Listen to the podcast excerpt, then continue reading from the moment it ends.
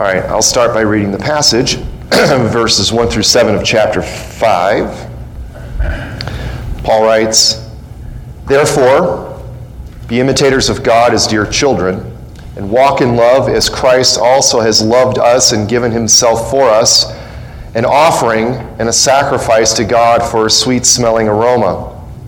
But fornication and all uncleanness or covetousness, let it not even be named among you as is fitting for saints. Neither filthiness, nor foolish talking, nor coarse jesting, which are not fitting, but rather giving of thanks. For this you know that no fornicator, unclean person, nor covetous man, who is an idolater, has any inheritance in the kingdom of Christ and God. Let no one, be, let no one deceive you with empty words. For because of these things, the wrath of God comes upon the sons of disobedience. Therefore, do not be partakers with them. All right, so there you have it. Uh, the passage we're going to look at this morning, Ephesians 5 1 through 7. Um, again, we're just moving along, right? We're chugging along in Ephesians as we continue this part uh, in the second half of Ephesians, in which Paul is exhorting us uh, to live out our calling, to walk in a manner that is fitting, worthy, uh, that is in accordance with the calling that we have uh, in Christ. It is always a call to live out what God has worked in us. Um, it is never a call to work so that you become acceptable to God. As even as you heard me read this passage, walk or be imitators as dear children. Uh, do these things which are not fit. Do not do these things which are not fitting for saints.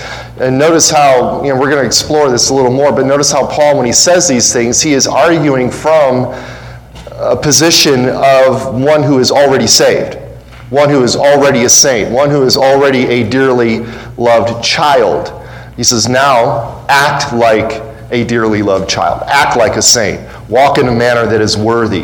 Um, last time, last week, we looked at the uh, tail end of chapter 4, verses 24 to 32, uh, where there Paul is just giving you examples.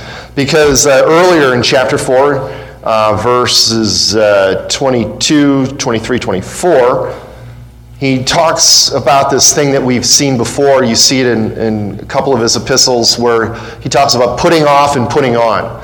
And that's the kind of that's really the the act of sanctification. It is the work of sanctification as the Spirit is working in us.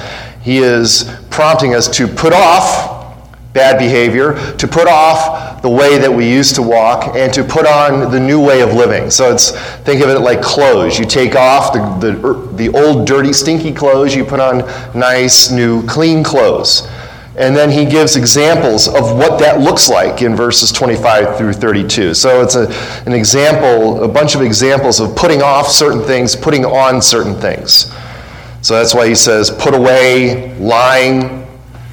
So what are you to put on? You speak the truth. Uh, do, not be ang- uh, do not be angry when you sin. Uh, do not steal, but work hard. Do not speak corrupting talk, but speak uh, words that bring edification. Do not grieve the Spirit. Uh, let all bitterness and anger and all these things uh, be put away, and then be kind. So, it, again, it's never a call to just stop doing things. It's a call to put off those old behaviors and to put on new behaviors. Um, and as we looked at it, you know, we called this like a case law.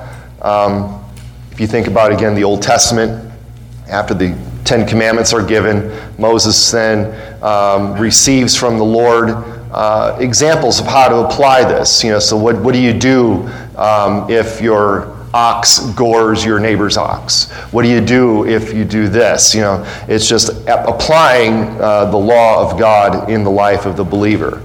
Uh, so that's what we saw last time. And then, really, what we see again, Paul's just continuing this. This is we're, so we're going to be hitting this theme over and over again. And so, if it sounds repetitious, don't blame me. Blame the Apostle Paul. Okay, this this is how uh, you know, it's, you, or you can blame me for the fact that we're taking it in such small sections that we seem to be hitting these same things over and over again. But we're going to see here that the worthy walk as we saw before, is a walk of humility, it is a walk of unity. Now we're going to see that it's a walk in love. And then next week, we're going to see that it is a walk in light. And then in two weeks, Lord willing, we're going to see that it's a walk of wisdom. So, you know, again, he, Paul is using this metaphor of walk. How do you conduct yourself? How is a Christian to conduct him or herself? Well, in this passage, we're going to see that it is a walk in love. It is a walk in love. So the worthy walk is a call to walk in love after the pattern of Christ. So it's a walk in love that is one that is modeled after the pattern of Christ. Now, my wife likes to joke with me about my borderline OCD.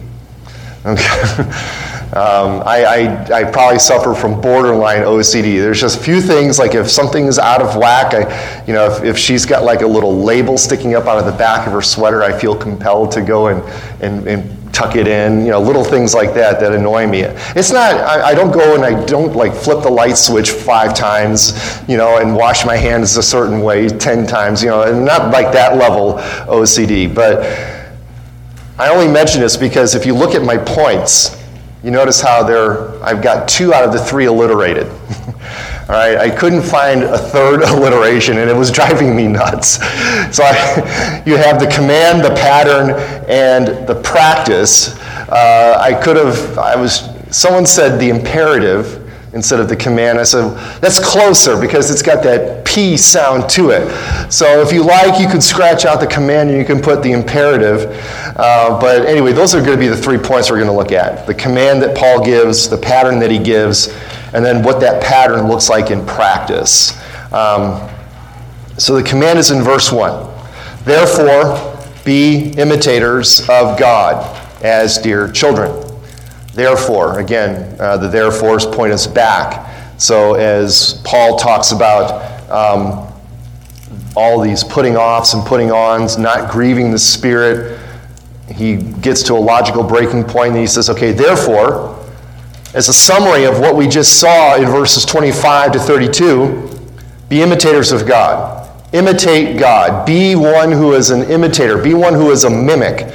The word there, mimetes, an imitator, one who mimics, one who copies God. That's verse 1.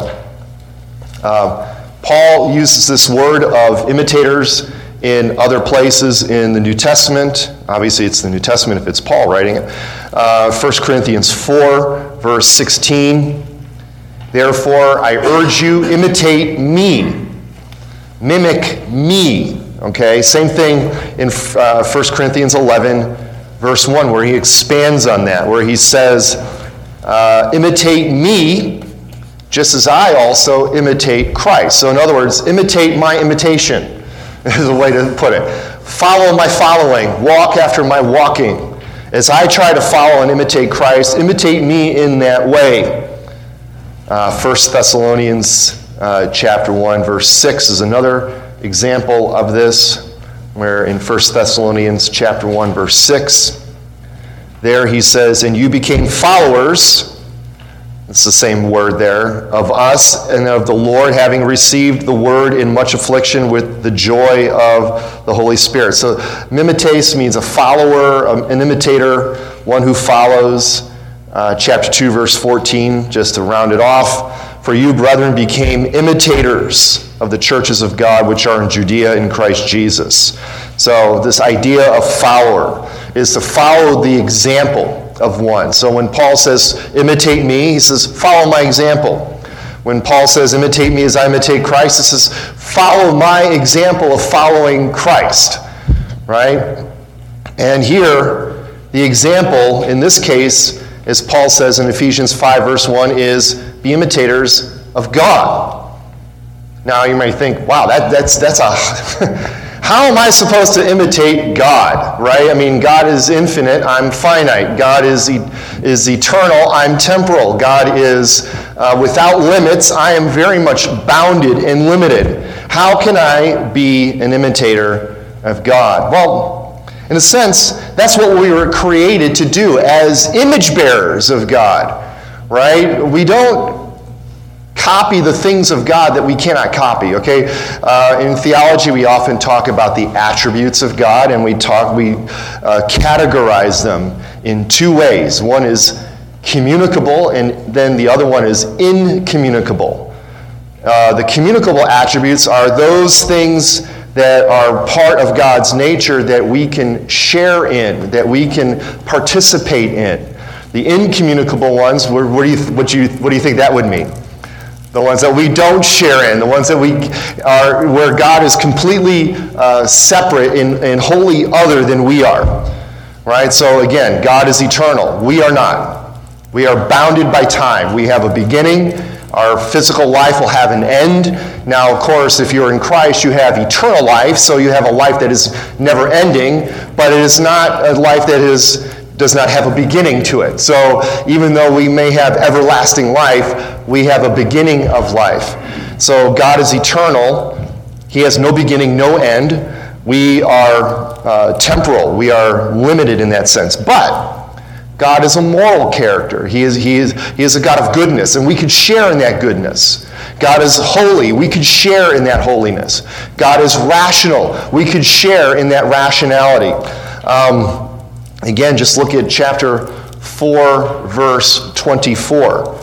When we talk about what does it mean to be in the image of God, oftentimes we point to verses such as Ephesians 4, verse 24 where he says, and put on the new man which was created. So, this idea of restoring the image of God that was broken in the fall, that was created according to God, in accordance with God, in true righteousness and holiness. And then Colossians 3, verse 10, kind of uh, fills that out a little bit more, where there Paul says, and have put on the new man, which who is renewed in knowledge according to the image of him who created him. So, knowledge, righteousness, holiness. Oftentimes we look at those in our confessional statements as that's what the image of God is. That's what it, in a sense, can be summarized as. We are created in righteousness and holiness and in knowledge, just as God is all knowing, all righteous, all holy. We participate in that holiness, righteousness, and knowledge. So the idea of being in the image of God is we reflect this nature. Now, as a creature, we're never going to reflect it as, as God is, okay? Uh, and then, particularly as fallen creatures, we're, we're not going to reflect it perfectly at all. It's going to be marred, it's going to be distorted. Uh, but here, this idea of, of imitating God is, in a sense, reflecting the image of God in which we were created. We were created to imitate Him. And this is the command that we see in the Old Testament, right? Um, Leviticus 11:45, where there um, we, we are told to be holy as God is holy, which is then repeated by Peter in the New Testament in 1 Peter 1, verses 15 and 16, where he says, As it is written, be holy as God is holy. Or Matthew 5, verse 48 uh, where you are to be perfect as your heavenly Father is perfect. Um, so we are, in a sense, called to imitate God. Man was originally created in the image. Now, after the fall, as we know, that image is broken, it is shattered, it cannot reflect um, the image of God perfectly. But in Christ, the new man seeks to as we saw here in verse 4 24 of Ephesians, it seeks to renew that that or to, to, to be renewed in the spirit of your mind and put on that new man which was created according to true righteousness and holiness. So in Christ, sanctification is the process of renewing us back to that image in which we were created. So the Christian walk then is the walk. Oh, wait, before I go on there, I missed a point here. But note the motivation. Okay, he says, and we mentioned this earlier at the beginning. Therefore, be imitators of God, as he says, as dear children, or as beloved children. We are to uh, imi- this imitation, the motivation of this is as a dearly loved child. That, that word there, beloved or uh, dearly loved, is the same word that God uses of Jesus at his baptism. When Jesus is baptized, and he comes up out of the water. and the voice from heaven announces, He says, This is my beloved Son. Listen to him. This is my beloved Son in whom I am well pleased. So that same word is being used here as beloved children, as dearly loved children. So that is the motivation. We do this because we are loved. Okay, we imitate God because we are loved. We don't imitate God to earn His love. We don't imitate God to get His love. We don't imitate God to be welcomed into the family because we are already part of the family. Thus, we love God as uh, the, the fact that we are loved children is what motivates this uh, imitation. If you have a good relationship with your parents, you know, you might want to grow up to be like your dad or to be like your mom, uh, to, to, to imitate them, maybe even uh, go into the family business, as it were. The Christian walk of the new man is now, this is not my phrase. I got this phrase from someone else, but I like it, so I'm going to steal it. That's half of all preaching is stealing from other good preachers, okay? and and um, the, the idea here is the Christian walk of the new man is what we call status forward. Status forward. In other words, what is our status? Our status is as dearly loved children. So we move forward in that status. We move forward because we are uh, dearly loved children. It is not, we're not seeking that status. We come out of that status, and then from that status, we move forward in our imitation of God. We are dearly loved children, thus, we imitate our Heavenly Father. That's what the Apostle John says in his first epistle in those great verses, uh, 1 John 3, verses 1 and 2. Even before that, verse, uh, chapter 2, verse 28. Again, notice how John uh, says this. He says, And now, little children, he is speaking to believers, abide in him, that when he appears, we may have confidence and not be ashamed before him at his coming. If you know that he is righteous, you know that everyone who practices righteousness is born of him. Behold, what manner of love the Father has bestowed on us that we should be called children of God. Therefore, the world does not know us because it did not know him. Beloved, again, that word there, beloved children. We are children of God, and it has not yet been revealed what we shall be, but we know that when he is revealed, we shall be like him, imitators, for we shall see him as he is. So, this idea here is that we move status forward. If we're to walk in a manner worthy of the calling to which we've been called, we need to recognize that a worthy walk must resemble the holy character of God who created us in his image. So that's the command. Now, verse 2, the pattern. So the imperative. So I'm going to emphasize the P's there again. The imperative, and now the pattern.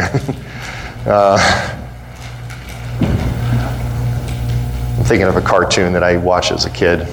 It's completely irrelevant, so I'm not even going to mention it. All right, you twisted my arm. It was Peter Potamus. I don't know if anybody remembers Peter Potamus from Hanna Barbera. He had the hippo hurricane holler. No, okay, never mind.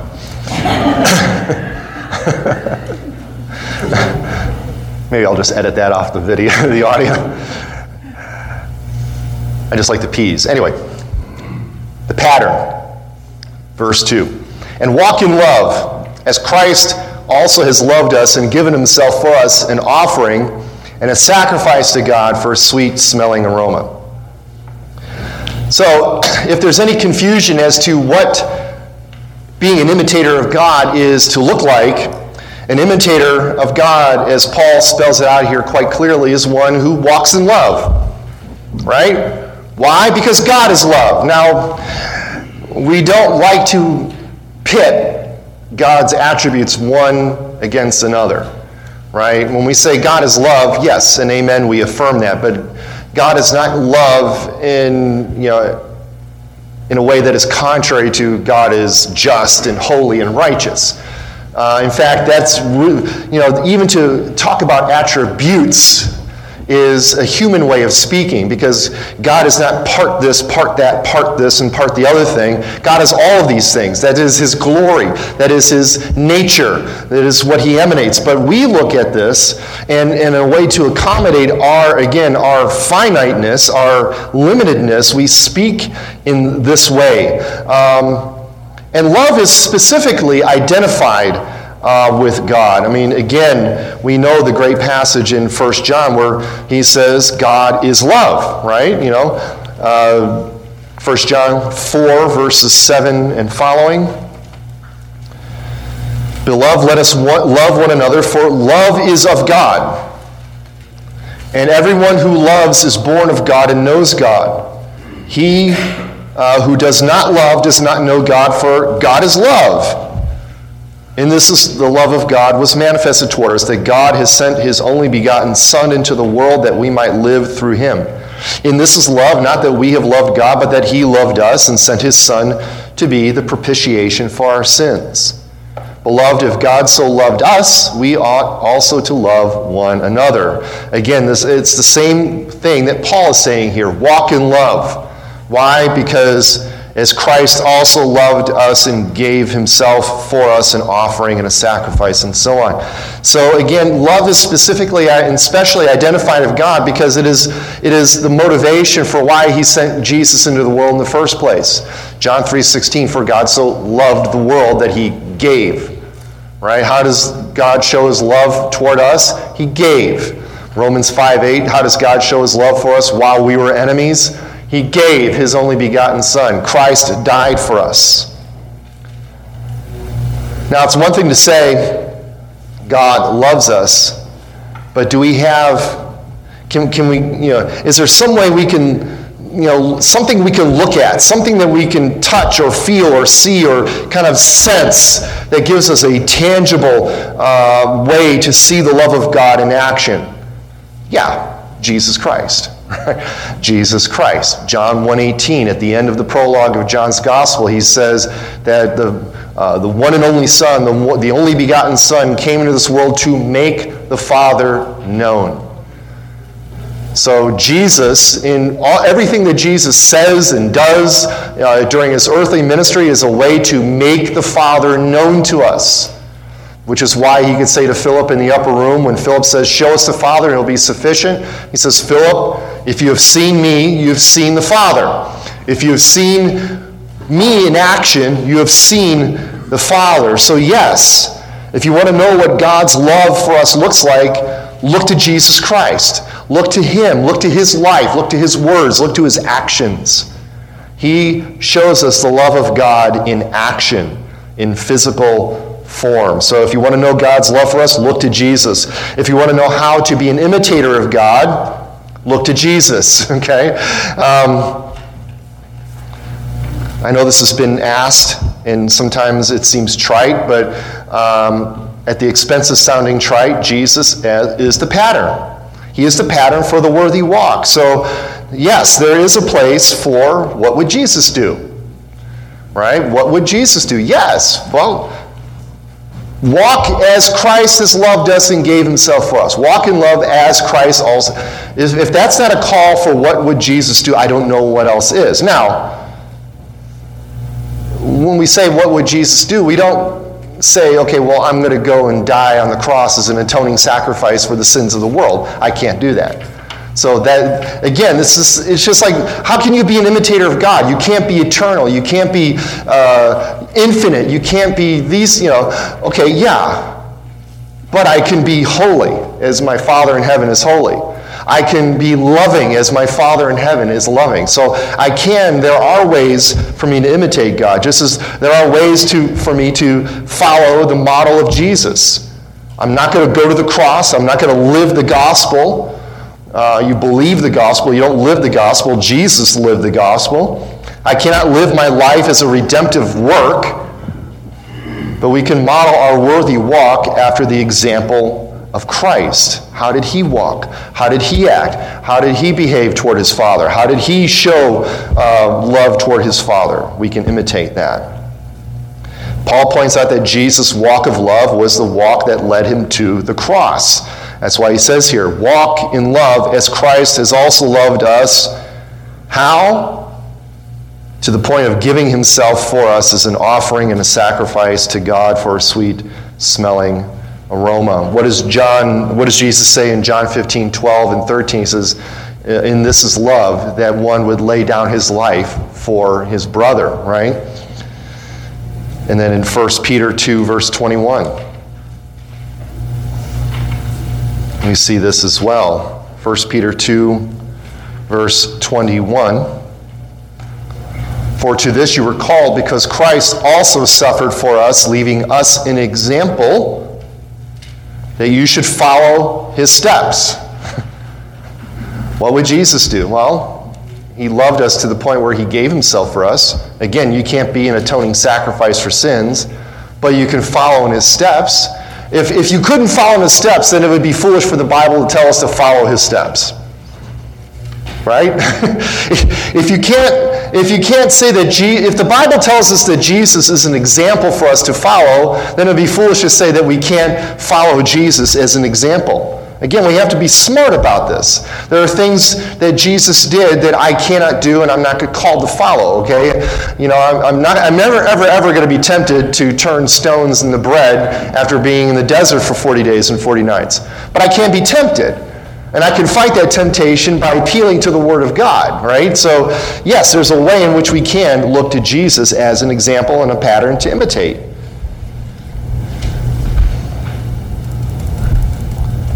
Paul here adds that Christ's walk of love was received by the Father as an offering. And that word for offering is a bringing to. It's uh, the, the word literally can be translated as something that is brought. To, you know, you bring it forward uh, as you would bring an offering uh, as the saints in the Old Testament would bring these animals to the gate of the tabernacle or the gate of the temple, is that's what Jesus is saying here. He brought, he was an offering.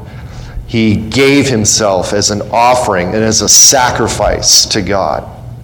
It's a sweet smelling aroma. Now, again, Christ did this in obedience to the Father. That's what Philippians 2 tells us. He came and he, uh, he took on the form of a servant, and that, and that humbling of himself was a humbling uh, of, of obedience to the point of death, even death on a cross, as Paul says in Philippians 2. So, while we cannot die the death of, on the cross as Jesus did, we can, again, follow that example of obedience to the Father and here, this idea of a sweet smelling aroma. Uh, Exodus talks about how the sacrifices, if they're offered rightly, the smoke rises up, if you will, to heaven and uh, sort of comes into the, the holy temple of God in heaven where he smells the smoke of the offering, as it were, and he sees that it is well offered and he is well pleased. It is a sweet smelling aroma. And Christ, of course, provides the sweetest smelling aroma because his sacrifice was done perfectly, in perfect love and in perfect obedience to the Father. And then, thus, that's why Paul can then talk about us, how we are the aroma, right? In 2 Corinthians 2, he talks about how we are the aroma.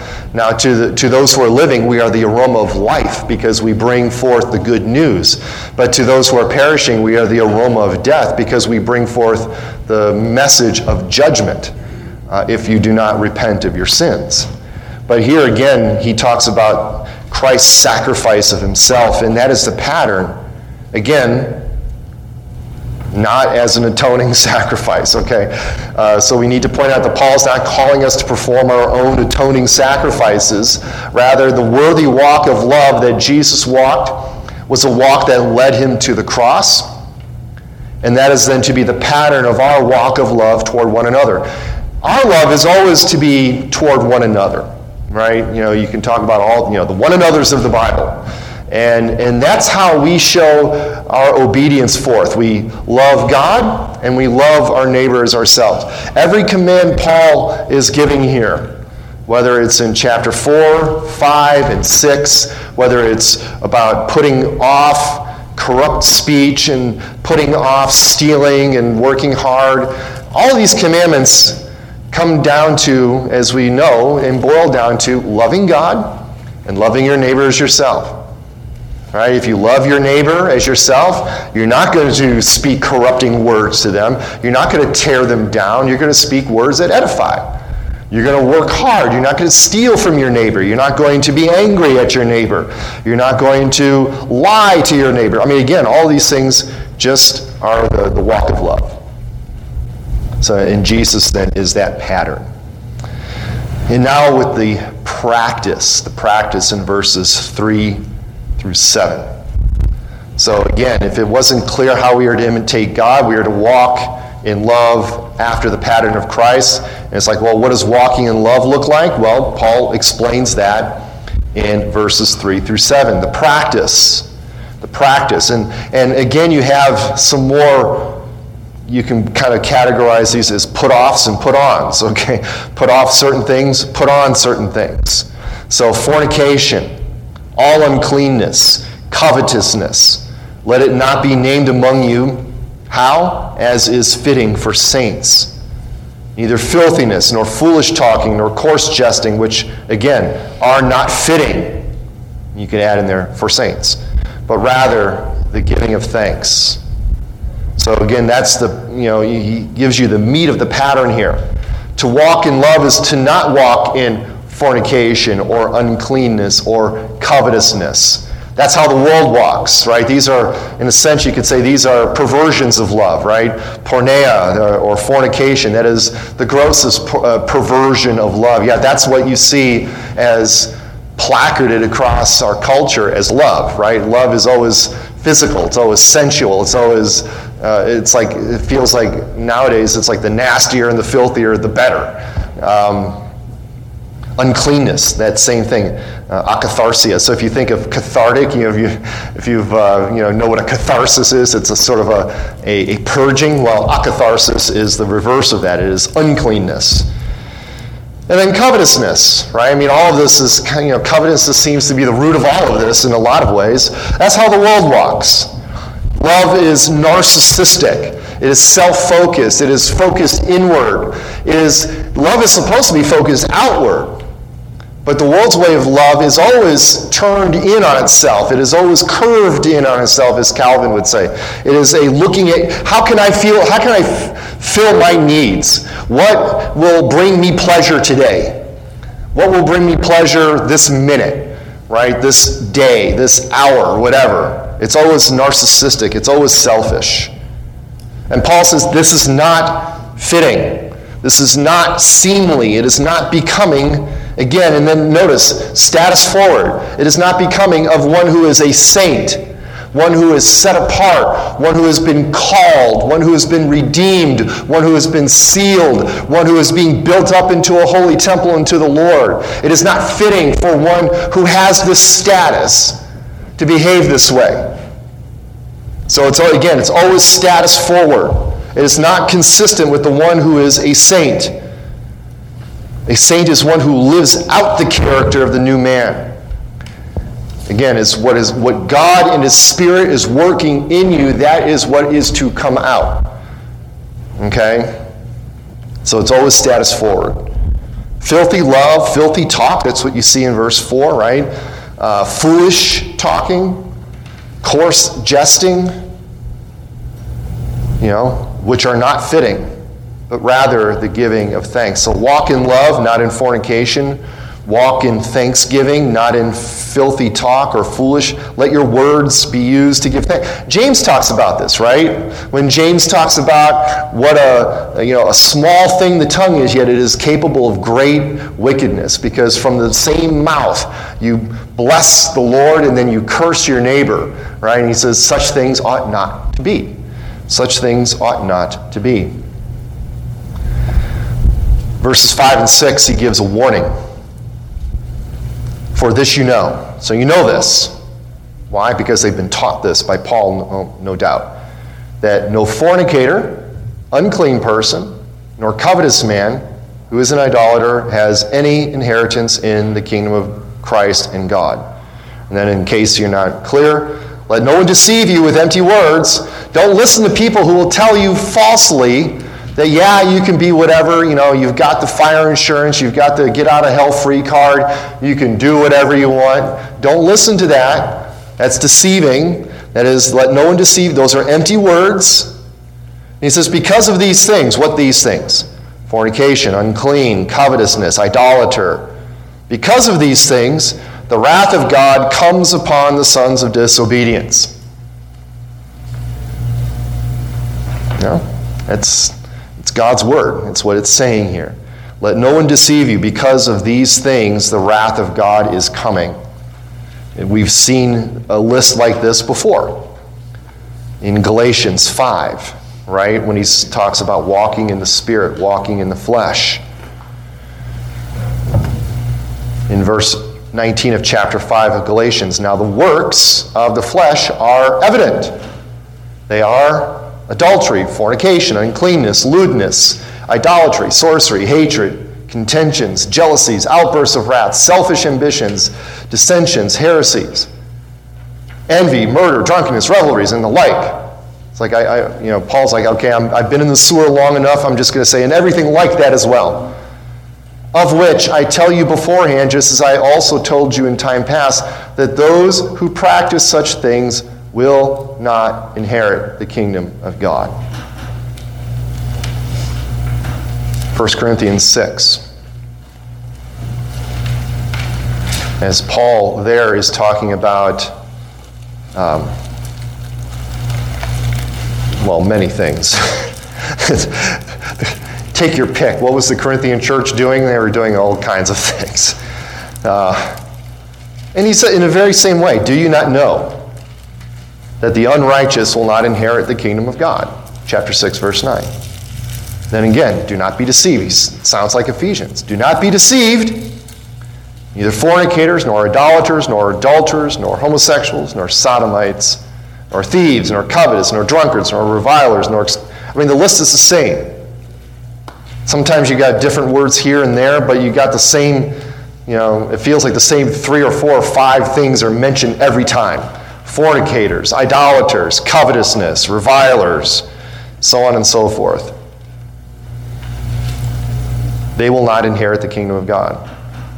Revelation 21, I'm not going to turn there, but talks about how in the new heavens and the new earth, there will be no fornicators, nor adulterers, nor idolaters. None, no, none of these things will be in the kingdom of heaven. They'll be in the lake of fire, right? That's the point. But you're like, okay, well, I, but I do these things. You know, I, I, I you know, I, I'm sure I have some kind of idol in my life. You know, I, you know, I, I can't say that I haven't uh, spoken coarsely. Uh, I may have reviled a time or two, and so on and so forth. Well, that's why Paul says in verse 11 of chapter 6 in 1 Corinthians, and such were some of you. Again, status forward. You were that. You're a saint now. He's saying this to the Corinthian church. If you remember through our study of 1 Corinthians, they had, it's like, it felt like in God's providence, the church in Corinth was the collection point, if you will, the sort of the basin that every kind of sin that could happen in a church was collected. You had divisions, you had sexual immorality, you had, you had arguments, you had people suing one another, you had divorce and, and adultery and this and that and the other thing, and all these things were going on in the church of Corinth. And, and Paul says, and such were some of you. But you were washed, you were sanctified, and you were justified in the name of the Lord. So he's saying, look, remember your status. You're a saint. Don't act like you're not a saint, is what he's saying here. Same thing in Ephesians 5. You are a saint. You are a dearly loved child. Do you know that if you do not put off those old behaviors, you're walking in a way of the people who are under the wrath of God? That's what he's saying. Don't be deceived. People who practice these things, people who are unrepentant in these things, people who show zero fruit in these things, over the course of a lifetime are not going to inherit the kingdom of God. The kingdom of God has no place for these things. So, no one who walks according to the old man, according to the age, this age, this world, will inherit the kingdom of God. That's why you know the Bible, the New Testament, is very, quite clear. Or you know, uh, Jesus tells Nicodemus, "Y'all must be born again." Flesh and blood is not going to see the kingdom of God. You got to be born again to see the kingdom of God. I said y'all because he uses he uses uh, the plural there, y'all. So I'm speaking like I'm from the south. Y'all must be born again. Paul says in 1 Corinthians 15, flesh and blood will not inherit the kingdom of God. You have to be transformed. You have to be a new creation. All right? Paul in 2 Corinthians 5:17, my favorite verse, probably my favorite favorite verse. If you're in Christ, new creation. The new age has already been established in you. Now you live that out. So again, the new man is not perfect. So I, when I say all these things, I'm not saying that you cannot have any evidence at all of these sins in your life because who here is completely licked the sin problem in their life? All right, I'm not seeing any hands go up, which is a good sign. Okay, you understand the battle that we have with the flesh. Romans 7 is real, right? We struggle with the flesh. That old part of us that is still part of this old creation is fighting against us. It's fighting against the new creation part of us. That's how you know you're saved if you are struggling with sin, because an unsaved person does not struggle with sin. They have no problem with sin. They may feel some external guilt because of some teaching or something, maybe some way they were brought up, but they have no struggle with sin. No. The new man is not perfect, never will achieve moral perfection, but the new man is being renewed after the likeness of God. The old man is only capable of walking according to the course of this world. Remember what Paul said in Ephesians 2. And you were dead in trespasses and sins, in which you once walked according to the course of this world, according to the prince of the power of the Spirit who is now work, at work in the sons of disobedience among whom we all once conducted ourselves in the lust of our flesh. So you were walking according to the pattern of the world, the flesh, and the devil. That's how you were. But now you are a dearly loved child. You are a saint. Now he's just telling you, act like it. Act like a saint. Act like a dearly loved child. Put off these things. Walk according to uh, walk as an imitator of God. Walk in love as Christ has loved us. Put off these things. Put off these things. So the worthy walk is a walk in love. God is love. God sent his Son into the world because he loved us. Christ gave his life for us because he loved us. And since we are dearly loved children, we are to imitate our Father and we are to imitate our older brother, Jesus Christ. But the warning here, however, is very clear. The fornicator, the coveter, the unclean, they are unfit for the kingdom of heaven. And we must not walk in those ways because that is unfitting for us in our new status. And Paul's saying their walk gives them away, right? How you walk, you know, what does Jesus say, right? He says, a good tree is going to bear good fruit. Bad tree is only going to bear bad fruit.